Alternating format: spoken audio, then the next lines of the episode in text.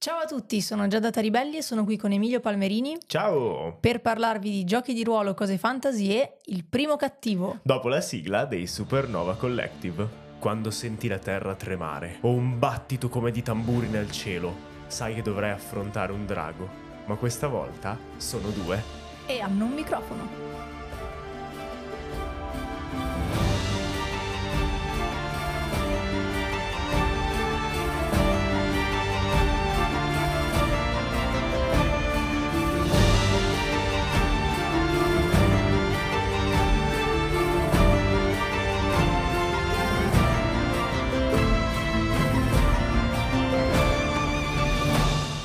Finora stiamo costruendo una campagna step by step per aiutarvi a portare a termine la vostra prima campagna di Dungeons and Dragons, che per i Dungeon Master non è mai un'impresa facile. Finora abbiamo costruito l'ambientazione in generale del mondo per avere un'idea del punto di partenza, del villaggio iniziale, della zona iniziale da cui vogliamo partire e vi abbiamo dato un po' di tecniche per rendere questa zona abbastanza interessante per sostenere la vostra prima avventura. Adesso però dobbiamo creare uno dei pezzi più importanti di ogni avventura, che è il cattivo che i nostri avventurieri dovranno affrontare. E avevamo già parlato di come costruire un cattivo memorabile in un antico episodio di questo podcast. In due episodi di questo In podcast. due, wow, è vero, Sì, è vero, è vero. cattivo 1 e cattivo 2. Quanto tempo che è passato? E poi forse 3, se il cattivo con Vecna e il Patriota, mi sa che era un altro episodio Sì, ancora. Sì, sì. Quindi insomma è un, è un podcast per cattivi. Sì. e- Però abbiamo sempre parlato di come rendere dei cattivi memorabili e non di come crearli da zero. Esatto, un po' perché gioca nei miei punti di forza. Una volta che io ho un cattivo a disposizione, sono abbastanza bravo a renderlo interessante e so come si fa. Cioè, so come, per esempio, rendere importante per i party sconfiggere quel cattivo, che non è una cosa così scontata e che spesso anche molte avventure precostruite di Wizard of the Coast si perdono per strada. eh, ma non so come crearlo. Non ho una metodologia precisa nella mia testa e infatti ho sempre la sensazione nelle storie che scrivo che i cattivi siano la parte meno interessante, no? Sono più bravo nel world building a trovare idee originali.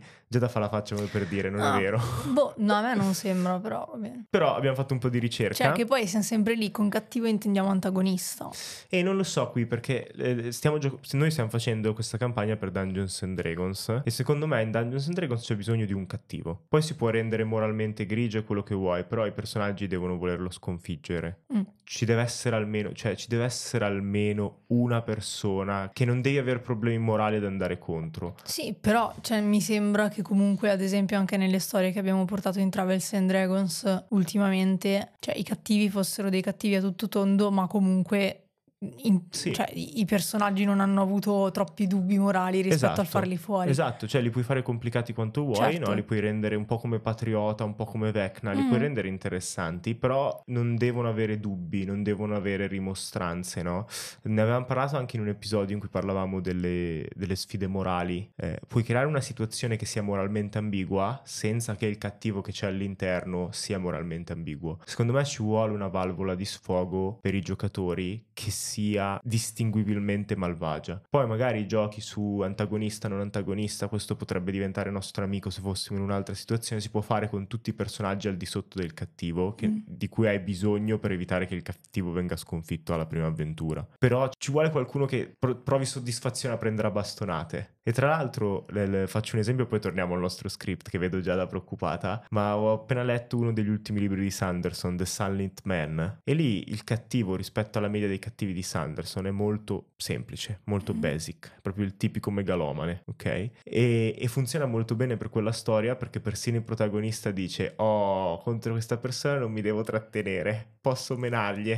Mm. No? Perché non ha, non ha dubbi morali, non è uno che è qui a combattere solo perché è stato, ehm, come si dice, addestrato perché non aveva niente da mangiare ed è diventato un soldato. Questo è proprio uno che ha deciso che voleva fare il tiranno e quindi io posso menargli. E secondo me il primo cattivo della vostra campagna deve essere così. Deve essere il megalomane che vuole conquistare il mondo, deve essere quello che i personaggi possono picchiargli duro. Ma come lo creiamo sto tipo? Il manuale del Dungeon Master ci viene in soccorso da pagina 75 a pagina 77 con una metodologia non tanto per creare il cattivo, ma per creare il suo piano. Il che è comprensibile che, si parta appunto dal piano del cattivo ed è una cosa che di solito facciamo anche noi perché è importante come per ogni NPC avere appunto in mente qual è l'obiettivo per muoverlo realisticamente in modo spontaneo e non eh, in modo forzato. Il problema è che il manuale comunque non dà troppi spunti, cioè c'è una tabella e basta. Sì, è una tabella con una serie di piani, ma me- descritti proprio general- il più generalmente possibile. Quindi ti danno un esempio per cui il cattivo sta mirando a un grande evento, un unico grande rituale quando la luna sarà eh, nel solstizio d'inverno e lì succederà qualcosa di terribile, ma non ti dice come sviluppare da lì in poi. Quindi mm-hmm. ti dà un'idea, diciamo, un brainstorming per il punto di partenza del cattivo, ma non ti dà nulla di più. Dal nostro Discord, dal nostro server,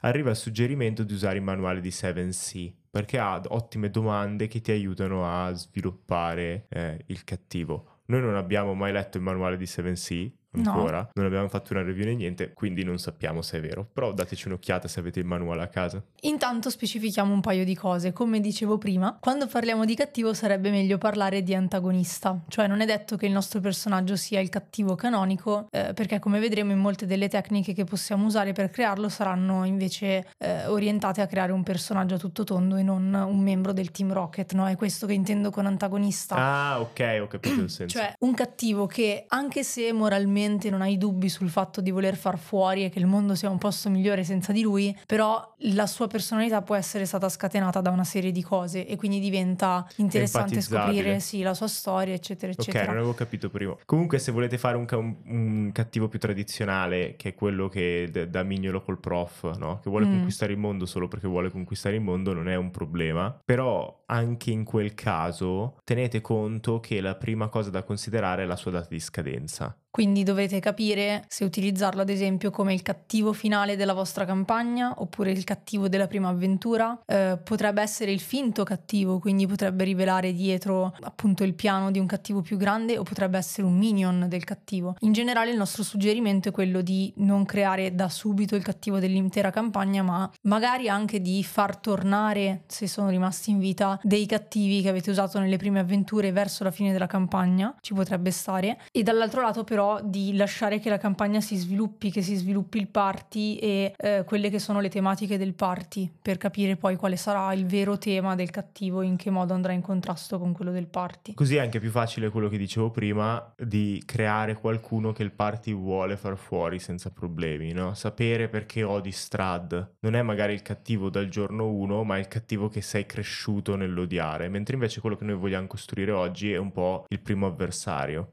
Ci sono due motivi per cui all'inizio vogliamo un cattivo che sia eh, con una data di scadenza un po' più ravvicinata. Eh, prima di tutto perché se il party lo uccide nella prima avventura non avete più un cattivo per la campagna, quindi magari avete costruito un piano che dura l'intera campagna ma è già stato cancellato nelle prime due o tre sessioni. In secondo luogo dovete, se voleste un cattivo che dal giorno 1 dovrà rimanere fino al livello 20, dovete inventarvi dei motivi per renderlo più debole. Un buon cattivo deve interagire più volte con il party, quindi se è, del, se è il cattivo dell'intera campagna ci immaginiamo che sia in grado di prendere personaggi a livello 20 mm. e se noi le mettiamo al primo episodio diventa un po' difficile riuscire a capire perché li lascia vivi. Sì, cioè giustificarlo. Sì. A meno che appunto non sia un cattivo come Strad che sta giocando con loro. Sì, però ho capito che quante volte puoi farlo. Sì, sì, no, se no diventa Strad. sempre la stessa eh, campagna. Eh, mi ricordo in uh, Dragon Ace eh, dove non ha molto senso per cui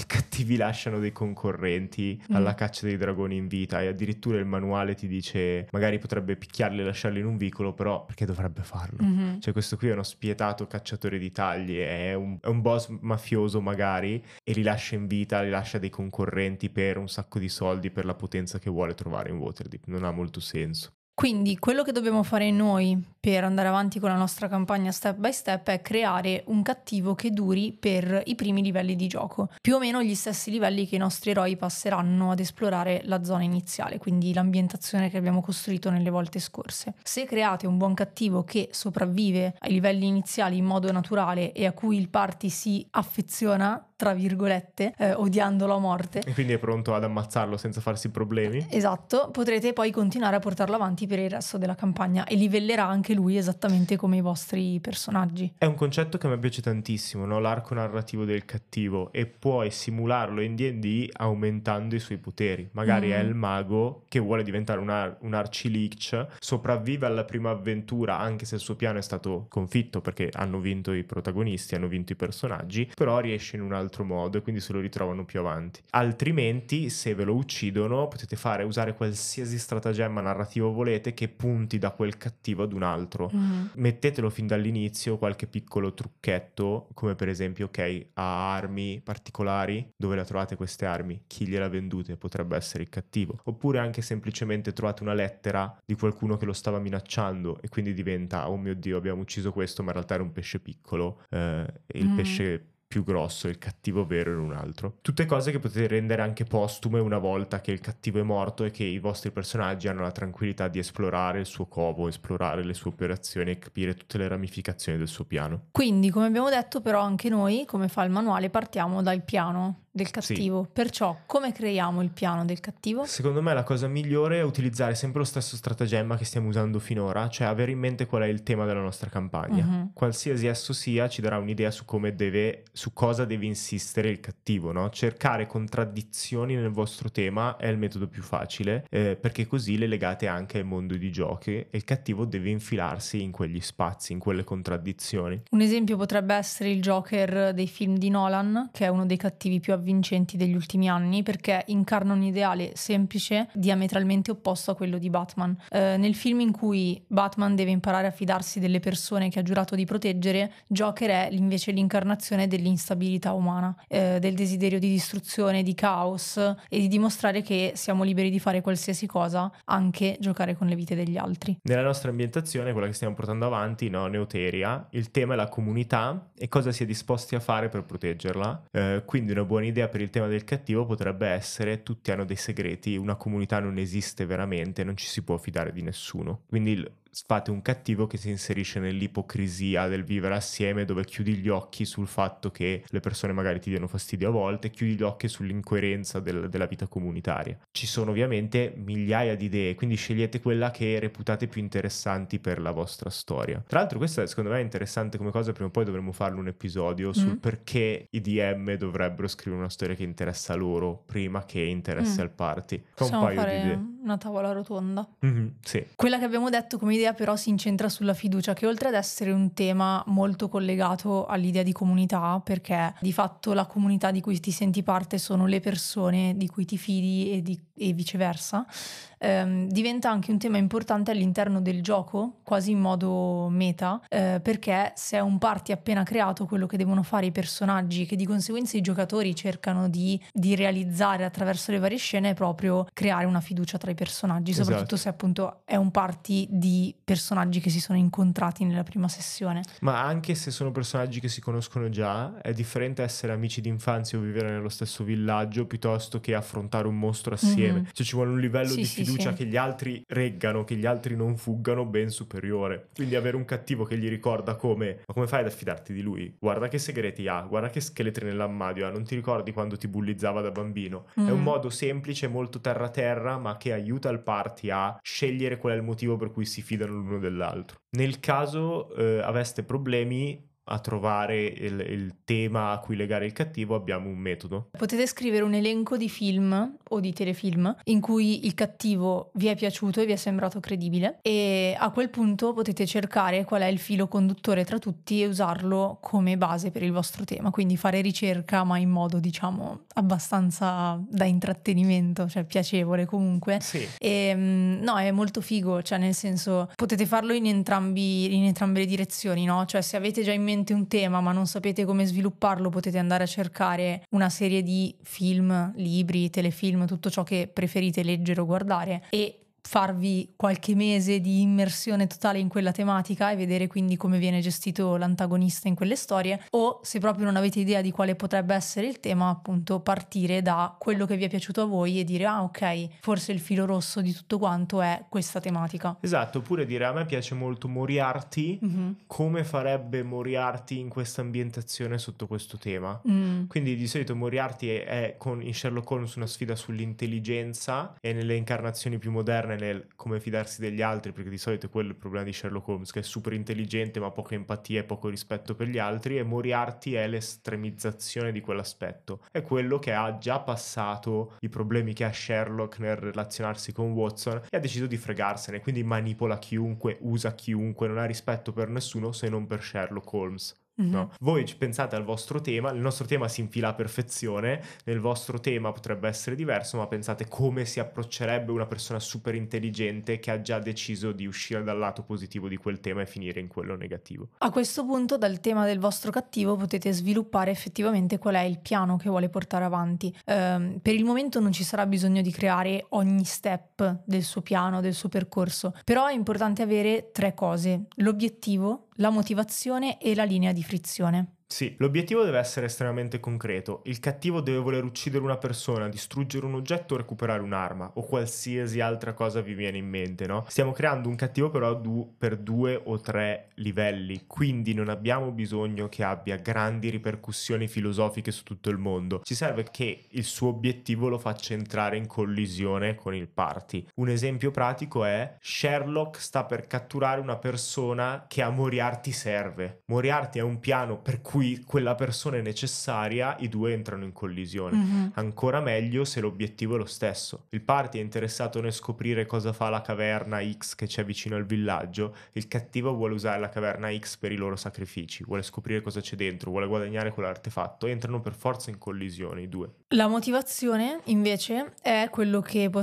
può essere chiamato anche ghost del nostro cattivo, cioè quell'avvenimento nel suo passato che lo ha reso cattivo, un po' quello che dicevo quando parlavo di personaggi a tutto tondo, no? Uh-huh. Che poi è quello che usiamo anche il ghost, la motivazione per, per i, i, nostri personaggi, cioè è fondamentale che nel background dei nostri personaggi ci sia un avvenimento che li ha resi ciò che sono oggi, con il loro allineamento, le loro credenze, eccetera, eccetera. E anche qui a seconda di come volete che sia il vostro cattivo, cioè che sia più un antagonista con cui magari è anche fa- cioè non facile, con cui magari è possibile che il party abbia delle interazioni che lo portino, che lo riportino magari sulla retta retta via, potete legare il ghost a quello che fa. Quindi eh, a quel punto sì, lo ha cambiato profondamente quell'avvenimento, gli ha fatto prendere una strada sbagli- moralmente sbagliata, ma potrebbe essere riportato sulla retta via se qualcuno è in grado di fargli notare che sta facendo qualcosa di esagerato o comunque di sbagliato. Ti faccio un esempio di questo caso. Se vuole prendere un artefatto per dis- difendere la sua comunità, è più un antagonista. Mm-hmm. No, se non considera gli effetti collaterali mentali perché ha vissuto un trauma nella sua vita e non vuole che quel trauma si ripeta su altri,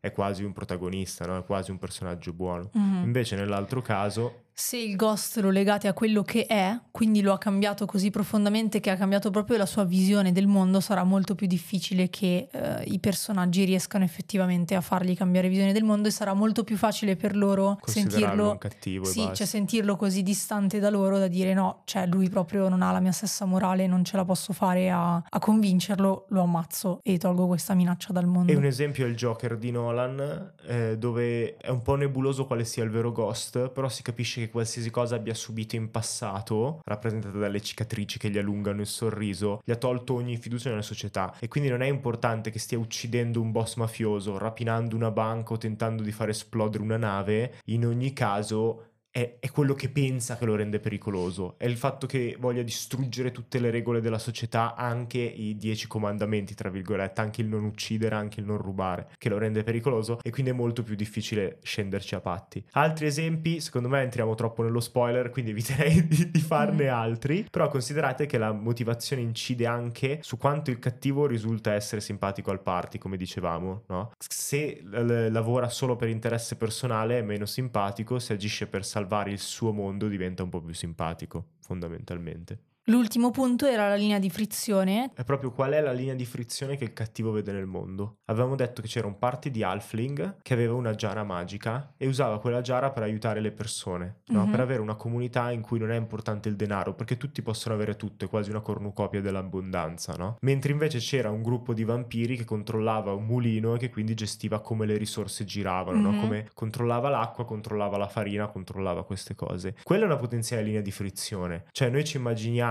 che i vampiri vogliano in qualche modo eliminare gli halfling, sminuirli, allontanarli perché gli stanno distruggendo l'economia del loro mulino e come loro gestiscono la zona. Ok, quindi, quindi è la, la, tensione che il cattivo si accorge che c'è all'interno che dell'ambientazione che può sfruttare. Sì, cioè okay. magari il cattivo vuole la giara per sé per qualche motivo, rendendosi conto di questa linea di, tra- di, di frizione può mettersi all'interno, può sfruttarla per mettere uno contro l'altro. Mm-hmm. Oppure molto più semplice può essere uno dei vampiri che decide di essere stufo e quindi di, invece di competere commercialmente vuole far fuori gli halfling. Mm-hmm. No? È una linea di frizione molto più semplice, quindi il suo obiettivo è risolvere quella frizione in qualche modo. Ovviamente quello che dovrete stare attenti a fare è avere un'idea generale di come lui si posiziona e poi o già costruire i personaggi assieme al party in modo che siano dalla parte opposta di questa linea di frizione oppure viceversa. Mm. Vedete dove si schierano e poi dopo mettete lui dall'altra parte. Sempre per fare l'esempio dei vampiri, degli halfling e del mulino, se dite al party voi siete abitanti del villaggio contenti di questa cosa ed è quindi nella costruzione dei loro personaggi, potete già mettere il, cattivo dalla parte dei vampiri. Se invece al contrario volete lasciarli semplicemente esperire il mondo e poi vedere dove si posizionano, dovete essere pronti a fare un cattivo che funzioni in entrambi i modi, no? Quindi se loro dicono sì, però questa cosa sta rovinando l'economia locale, voi dovete fare un cattivo che sia egoista ma fedele degli halfling,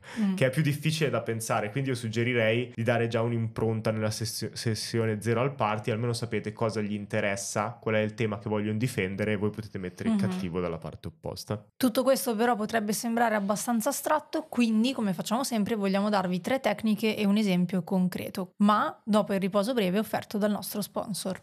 Ci sono un sacco di cose di cui vorremmo parlare, ma che non abbiamo modo di portare sul nostro podcast principale due draghi al microfono, quindi abbiamo iniziato a registrarle senza editing, senza filtri, eh, senza preoccuparci anche di quali sono le varie tematiche e vogliamo portarle in Due Draghi Unlimited, il podcast dedicato soltanto ai nostri Patreon. Se volete ascoltarlo, andate su patreon.com slash due draghi plus, patreon.com slash due draghi plus e iscrivetevi a uno dei due abbonamenti. Eh, sono praticamente abbonamenti che danno le stesse identiche ricompense perché vogliamo che vi sentiate a vostro agio a seconda eh, della vostra disponibilità economica. Quindi se volete sostenerci e se volete ascoltare questi episodi unlimited andate su patreon.com slash 2 draghi plus.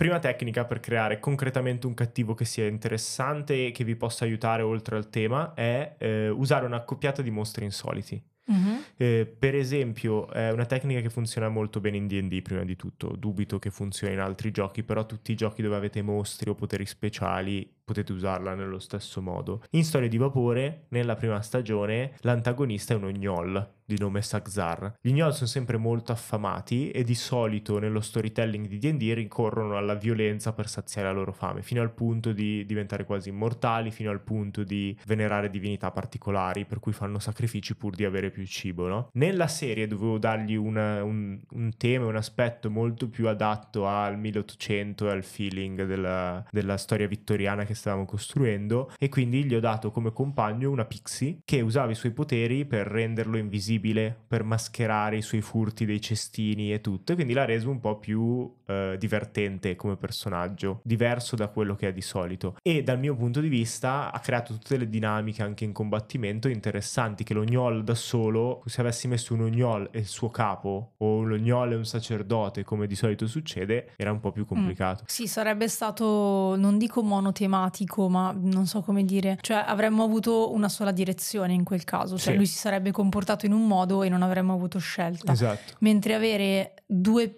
personaggi, due NPC contemporaneamente, entrambi schierati dalla stessa parte, ma con caratteri diversi, con modi di fare diversi, ci ha permesso ad esempio di interagire con, eh, con l'ognolle, di non andare diretti al combattimento, eh, di durante il combattimento stoppare il combattimento per parlare invece con la Pixie. Quindi ci sono state una serie di dinamiche che altrimenti non si sarebbero attivate che hanno reso appunto tutto più interessante. Sì, tenete conto che è un unico cattivo, quindi devono avere lo stesso ghost, lo mm-hmm. stesso obiettivo e lavorare sulla stessa linea di frizione. Per il primo fatelo easy, cioè sono allineati perfettamente tutti, hanno solo due caratteri e due abilità leggermente diversi. Se volete complicarvi la vita e usare una tecnica un po' più avanzata, potete pensare a come il tema si sviluppi in modo diverso per mm. il cattivo e quindi ognuno ha la propria opinione e quindi possiamo fare quello che ha appena detto Giada, no? Trattare in modo diverso ogni pezzo. Se non volete la complicazione di avere due NPC con un'unica storia, un'unica cose, ma comunque due, potete fare la stessa cosa con un oggetto magico. Nessuno si aspetta che l'ogre sia particolarmente intelligente e possa lanciare incantesimi. Però è un bel nemico avere un mm-hmm. ogre che ha anche capacità difensive, che può anche lanciare charm, che è anche molto più intelligente, molto più subdolo. Come fate ad averlo in Dungeons and Dragons, fate come in Baldur's Gate e gli date una fascia dell'intelletto, mm-hmm. che è molto interessante come cosa. Come era, tra l'altro apre un sacco di domande di world building. Come l'ha avuta? Dove l'ha trovata? Perché ce l'ha? Chi ha mangiato per averla? E così via. Interessante. Mm-hmm. Un'altra tecnica che potete usare è quella di prendere un eroe di un fantasy famoso e vederlo dal punto di vista opposto. Ad esempio, immaginate Frodo Baggins, noi lo conosciamo soltanto dal punto di vista dei popoli liberi, ma provate a immaginarlo dal punto di vista degli orchi. Esatto, se voi siete gli orchi, voi siete inerentemente i buoni della storia e questo piccolo hobbit sta tentando di distruggere la fonte del vostro potere. Come abbiamo detto prima, vogliamo però che sia un cattivo, cioè vogliamo che il party lo riconosca come persona da mhm. sconfiggere, mm-hmm. no? Non vogliamo che il party dica "Ah, noi siamo gli orchi, noi siamo i cattivi, dobbiamo cambiare lato e passare dal suo". Quindi dovete cambiare qualcosa, invertire il modo in cui l'eroina o l'eroe è diventato malvagio personaggio. Nell'esempio di Frodo potrebbe essere che quando è tornato dall'aver distrutto l'anello ha capito che la sua vita è stata troppo corrotta, ha capito che Gandalf l'ha manipolato, ha capito che poteva farlo un elfo questa cosa se avesse smesso di volersene andare, di essere un isolazionista, no? E ha riversato tutto quell'odio nel suo nuovo piano. Quindi ti dà una backstory interessante che tutti siamo pronti a, come si dice, a ricostruire, però è comunque un cattivo o comunque un antagonista. Un altro modo che mi viene in mente nell'esempio di Frodo è se fosse morto Sam, mm-hmm Oppure se Sam avesse ucciso Frodo, cioè se Sam sì, all'ultimo passo avesse ceduto all'anello. Sì, o se lo avesse abbandonato. O lo avesse abbandonato, o se fosse scappato perché, vede che, perché vede che non è ancora tornato dal, dal, dal vulcano. In più ovviamente dovete cercare di rendere ancora più visibile il contrasto però che c'è tra l'antagonista e i, vo- e i personaggi del vostro party, quindi cercare di rendere più drastici possibili i metodi eh, di quello che appunto è l'antagonista che stiamo immaginando come un, un ex eroe, in modo che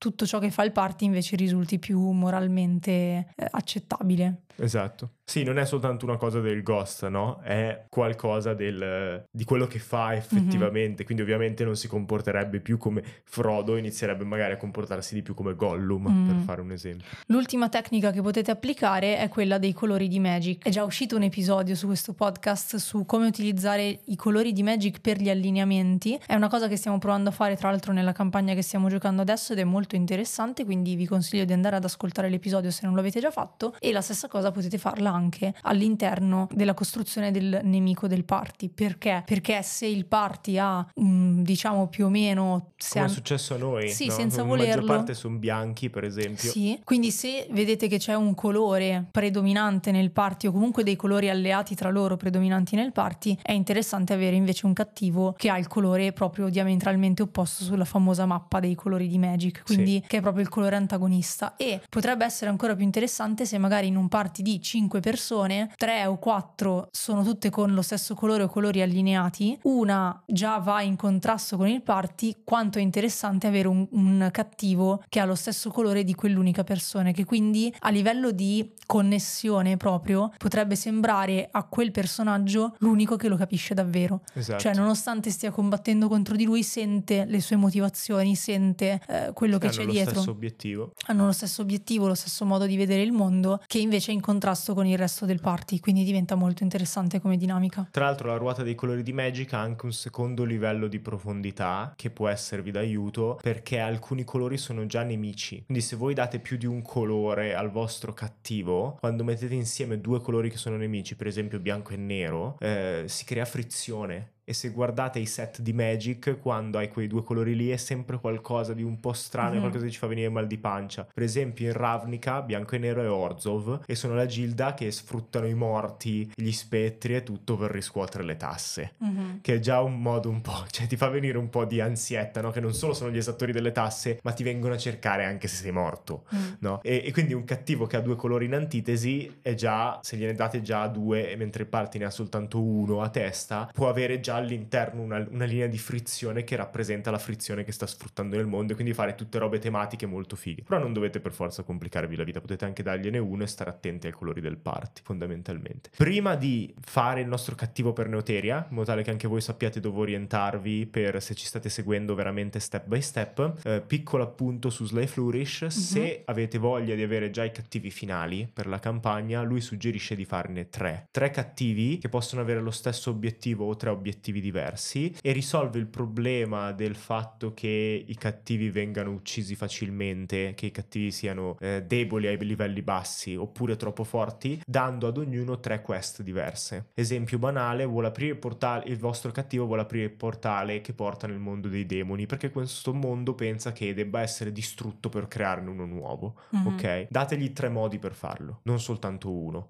Perché se il personaggio distrugge la gemma che ha bisogno per aprire il portale, è finita lì. Non potete usarlo per l'intera campagna. Invece, se ha tre, ob- tre, obiettivi diversi, sempre più difficili anche per lui, quindi che lo portano a fare cose sempre più estreme, avete un po' di ridondanza. Con tre cattivi, ognuno con tre quest, dovrebbe essere una cosa abbastanza solida. Va un po' in conflitto con tutto l'ideale di Sly Flourish, di fare il meno possibile, perché dovete fare nove quest diverse e anche soltanto pensate che sono tante cose da inventare all'inizio. Però se sentite il bisogno di avere già tutto un po' più costruito, vi conviene, cioè è un buon modo per, seguire, per, per farlo già fin dall'inizio. Per la nostra ambientazione invece, recappone di dove siamo arrivati. Sì. Ok.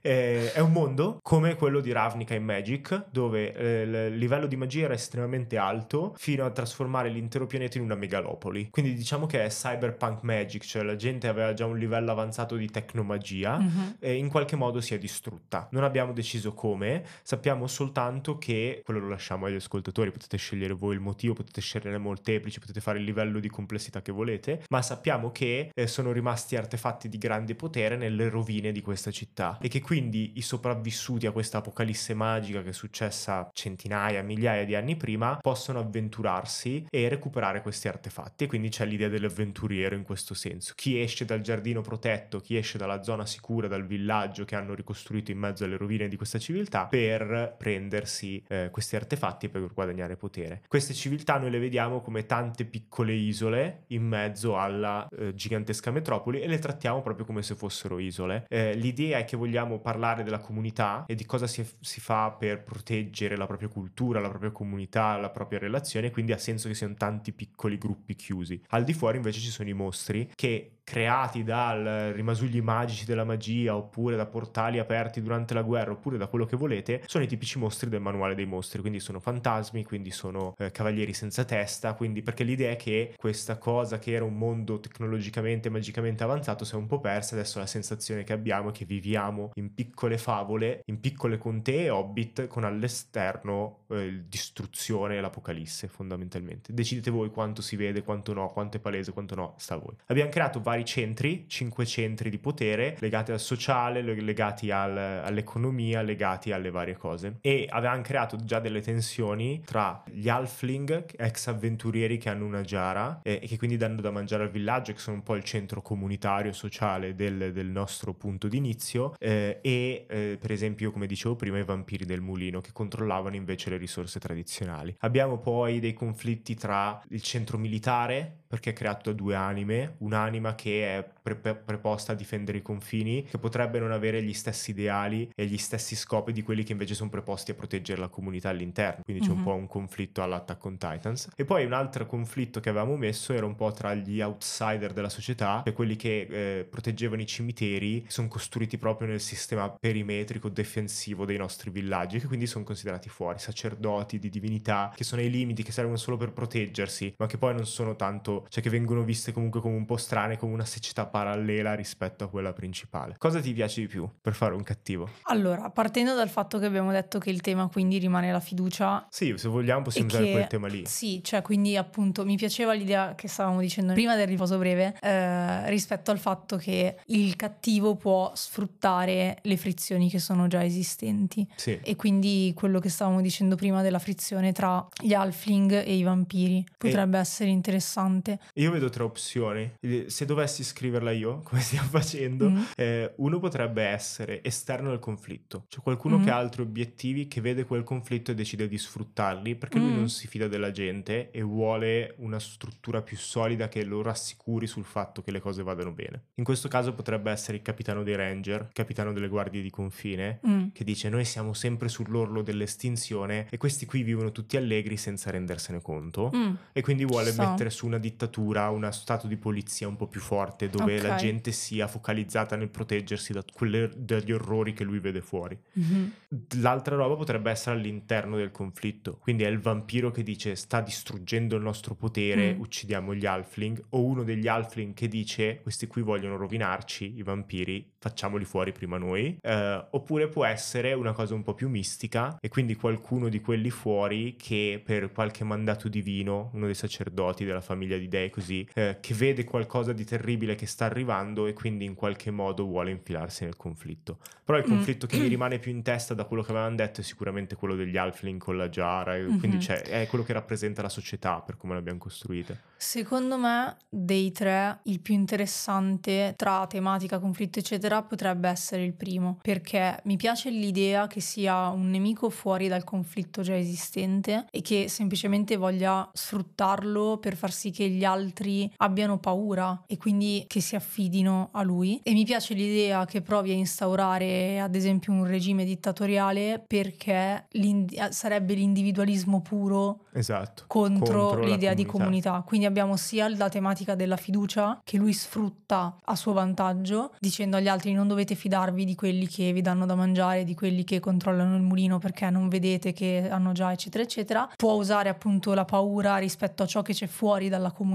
Mm-hmm. Quindi io so che comunque che rischiamo, eccetera, brutto, che basterebbe errori. poco per farci schiacciare e quindi sono io che dovrei prendere il controllo di questa comunità, sono io, sono io ed è tutto un puntare mm-hmm. su se stesso contro l'idea di comunità. Eh, ci sta, mi sembra molto interessante come cosa e poi potete prendere della storia vera per capire mm. come una persona del genere prende potere. Il, il suo obiettivo concreto qual è? è? Impadronirsi della Giara o vuole distruggerla? Secondo me... Cioè, qual è il primo step del suo piano? Cioè, il suo obiettivo astratto è qui tutti, sì. tutti sono carini, qui tutti, tutti, governano, tutti fanno... Cioè, non avevamo stabilito bene chi è che comanda se, veramente. Se vogliamo prendere spunto dalla storia, c'è una cosa interessante che ho letto di recente su Mussolini, mm. eh, del, di una delle sue amanti che aveva scritto poi un libro su di lui, no? E praticamente diceva di come nei discorsi che faceva proprio anche con lei intimamente, eh, quanto lei abbia notato il cambiamento racconto di come sia passato nel giro di pochi anni da dire eh, io e l'Italia a puntare sempre di più su di sì. sé. Quindi può essere interessante anche nei discorsi che fa nel giro di questi tre livelli. Sì. Questo, questo nemico come passi dal eh, la, la, comunità e io a io e la comunità a solo io. Ok. E, ehm,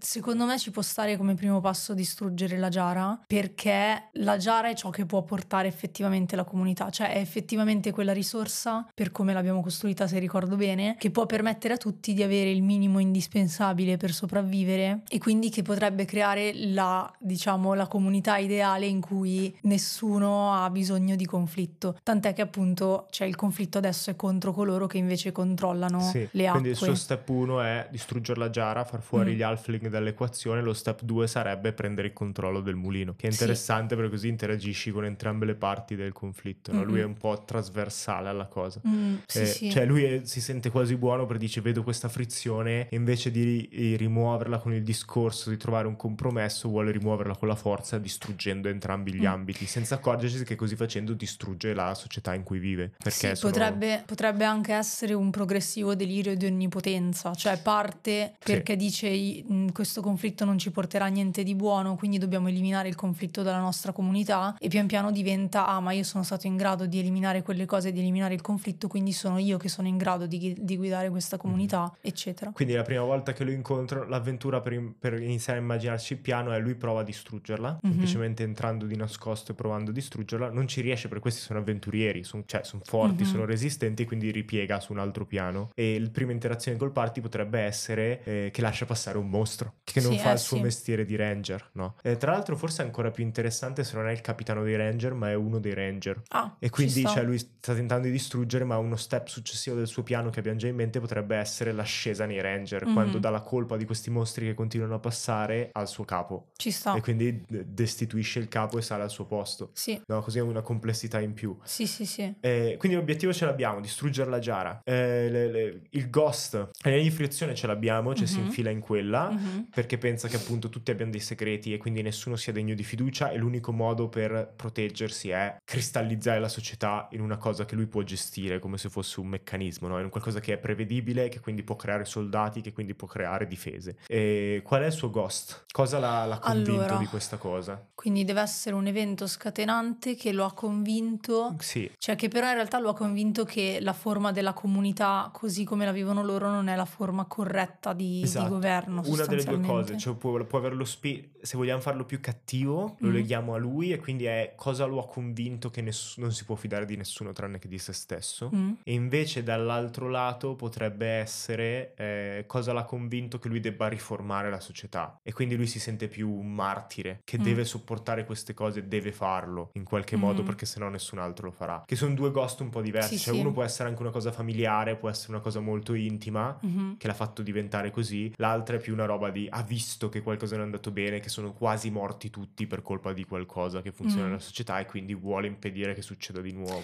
E tu te lo immagini più martire appunto o più... Secondo me sono buoni entrambi, dipende cosa vogliamo suggerire. Tra, tra l'altro stiamo suggerendo entrambe le cose, quindi chi Sì, ci sì. ascolta può scegliere la versione che vuole. Mm, non lo so, non volevo fare il classico trauma familiare. Mm, quindi andrei più sul martire. Sì, cioè o comunque se vogliamo fare quello, però trovare un altro ghost. Ok? Cioè Eh, non legato essere- per forza alla famiglia. Cioè, potrebbe essere anche qualcosa non legato per forza alla società, cioè che lui abbia tirato fuori da quell'evento Mm. l'idea del ok, questa cosa mi fa estremamente paura, come faccio a impedire che qualcun altro la provi? E la sua soluzione è prendo il potere e rendo tutti talmente competenti in questa cosa. Sì, e tra l'altro sto pensando, scusami, potrebbe essere ehm, per alimentare quello che dicevamo prima, quindi il senso che il party ha nel voler sconfiggere il cattivo, nonostante sia un cattivo a tutto tondo. Secondo me una delle tecniche più efficaci può essere il cavolo, ma se il ghost è quello rispetto al ghost tu stai esagerando la cosa. Esatto, lui era appena stato, era appe- è diventato una recluta nei Ranger, nelle guardie di confine, quello che sognava di fare per tutta la vita, proteggere la sua comunità, permettere agli altri di divertirsi e tutto. La situazione è che da un po' di tempo che c'è calma, che i Ranger fanno talmente bene il loro mestiere che nessuno ormai ci pensa più di tanto e lui è una delle poche reclute, Mhm. un po' all'Attack on Titans, e per l'incompetenza magari non hanno mantenuto la barriera che protegge il giardino, magari i Ranger sono diventati un po' più pigri, un po' quello che volete, la barriera è stata distrutta da un Mhm. evento traumatico, che ne so, la caccia selvaggia, questo gruppo di cavalieri non morti ha fatto irruzione e lui era l'unico lì a difenderli. Ok. Ed è stato portato a un millimetro dalla morte e così magari gli diamo anche dei poteri speciali, cioè gli è rimasta una ferita forte Mhm. da questa cosa e da quell'esperienza in cui lui è diventato un eroe, lui ha sì fermato da solo l'invasione, respinto i morti e tutto, ma è rimasto talmente pestato dalla cosa, talmente distrutto internamente che quel trauma si è concretizzato nel Mm. dire non deve succedere mai più, nessuno deve mai più essere lasciato da solo, non ci si può fidare di nessuno, posso fidarmi solo di me stesso, per impedire che questo succeda di nuovo io devo controllare tutto. Ok, eh, ci sta, perché comunque la paura lo porta a diventare controllante. Sì, sì ci quindi cioè, avere una notte dei lunghi coltelli, avere un Mhm. evento devastante in cui lui era, cioè, Sì, sì. Magari, magari non vede neanche che altri l'hanno aiutato, cioè nella sua testa è diventato talmente focalizzato sulla sua esperienza traumatica che lui era quello lì in, quello- in quel momento e ha subito l'ondata dell'orda. Mhm. no? Possiamo prendere ispirazione per come è fatto lui poi fisicamente, così prima di andare a vedere i mostri o Mhm. vedere come costruirlo, da Glotka di le- la The First Law Trilogy, no? della trilogia della prima legge di eh, Lord Grimdark, come si chiama? Ehm, si chiama come quel marchio di vestiti, non mi viene Sì, mai. Abercrombie. Abercrombie. E Eh, Fitch. e Abercrombie, no? E- e- Glotka è uno dei miei cattivi preferiti perché lui era un eroe, un po' come il nostro, il primo a superare la- questa breccia nel, nel- in un assedio. Praticamente tutti considerano che lui abbia vinto l'assedio in pratica, ma è rimasto talmente sfigurato da sta cosa che non, eh, non si è più ripreso, cioè è Mm. diventato il torturatore che è. Il nostro personaggio è un po' prima di Glotka, nel percorso, però potrebbe avere veramente se un, a me piace l'idea di un'invasione di non morti, di spettri mm. di qualche tipo, lui è rimasto deturpato, cioè tipo una mano che è scheletrica, mm-hmm. anche se funziona ancora parte del viso rattrappito, cioè proprio mm. fisicamente l'esempio di, di sì, quell'esperienza, sì. di quello che gli è successo. Ci sta. Figo. Così c'è anche tutta la cosa di che magari lui dalla mano sente perennemente freddo alla mano scheletrica quindi c'è proprio una... è costretto proprio fisicamente a ricordarsi costantemente che lui è da solo, che lui è diverso da tutti gli altri. Mm-hmm. E che mostro usiamo? Per lui. Sì, per lui. Prendi il manuale dei mostri. Sì. Allora io considererei... Facciamo un veloce calcolo su D&D Beyond. Mm-hmm. Vediamo che mostri effettivamente... se vuoi ti passo questo nel frattempo, il manuale dei mostri. Se prendiamo D&D Beyond e vediamo un party di, facciamo 5 personaggi a livello 3, ci dà un po' l'idea di, di qual è la forza che deve avere sto tipo. Mm-hmm. Allora, per personaggi, 5 personaggi a livello 3, un incontro facile sono 375 punti esperienza, medio 750, difficile 1125, mortale 2000. Io andrei sul mortale, quindi dobbiamo trovare un mostro o una coppia di mostri mm. che, che nel totale abbiano 2000 allora, il Revenant da solo ha 1800 punti esperienza. Ok, quindi potrebbe essere tipo un Revenant. Leggimi un attimo quali sono i poteri che ha le... I poteri e basta, vuoi? Vabbè, sì. rigenerazione, okay. ringiovanimento, immunità allo scacciare. Ok, quindi lui sarebbe un non morto di fatto. Sì. Uh, inseguitore vendicativo. Conosce la distanza e la direzione in cui si trova qualsiasi creatura contro cui abbia giurato vendetta, anche se essa si trova su un piano di esistenza diverso rispetto al suo. Quindi dovremmo modificare un po' questa parte. Beh, però cioè, mm. Perché non ha un obiettivo preciso. E a meno che la vendetta sia contro non, cioè il, quello che guidava la caccia selvaggia di non morti. E oppure può essere l'intero villaggio, cioè che il suo potere speciale è che sa dove sono tutti. Madonna. Cioè è come il senso del ranger, no? Mm-hmm. Quindi visto che non è proprio una vera e propria vendetta, però vuole, eh, vuole sconfiggerli tutti, cioè vuole prendere il controllo di tutto e quindi nella sua testa sa dove è ognuno. Mm. E quella è un po' la roba da scoprire. Secondo me ci può stare. Ci può stare, sì. Poi i Revenant sono forti, hanno tante caratteristiche estetiche, possiamo dire, come dicevamo prima, che ha una mano scheletrica, mm. che ha gli occhi di brace, di notte, mm. e tutte robe che la gente sa e che magari lo, lo, tratta in modo un po' diverso perché ha questo aspetto strano. Ci sta. Sì, e poi co- comunque si dice che appunto a seconda di quello che era in vita ha quelle caratteristiche. caratteristiche. quindi se lo immaginiamo come un ranger, quindi lo, lui lo arri- come un ranger. Lui non è arrivato al, a un punto della morte, lui è morto.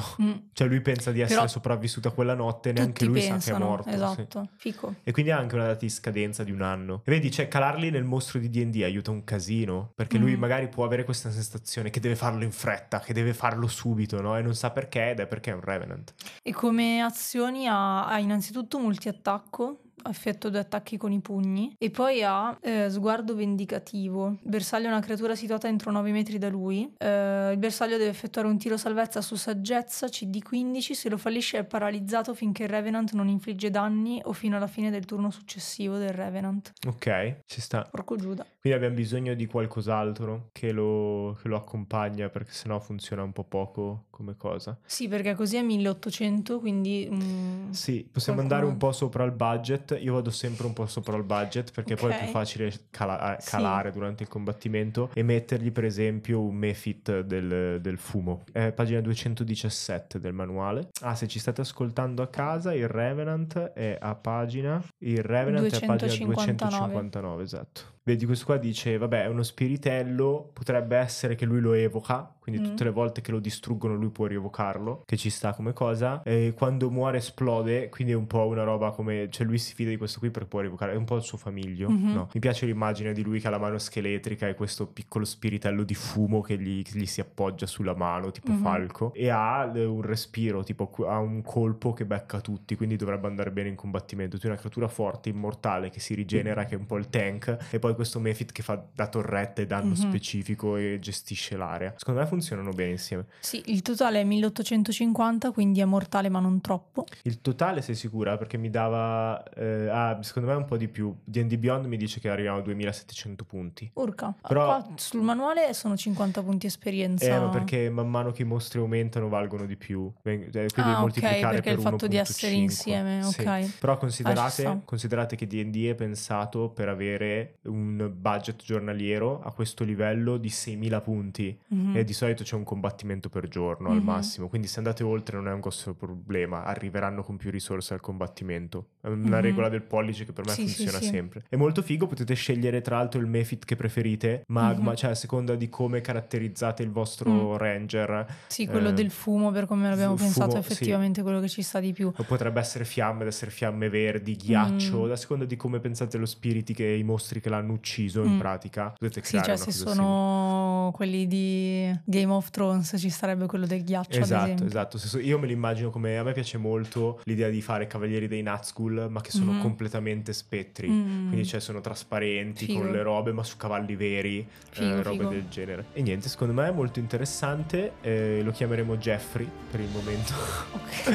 e questo è tutto. Quindi se volete sostenerci condividete il podcast, se volete continuare la discussione fate un salto sul nostro Discord, il Due Draghi Club, ma soprattutto passate ad ascoltare i nostri podcast di Actual Play, Storie di Vapore e Due Draghi Sidecast. Per noi è il momento di fare un riposo lungo fino al prossimo lunedì perché Il lunedì, non è mai stato così avventuroso.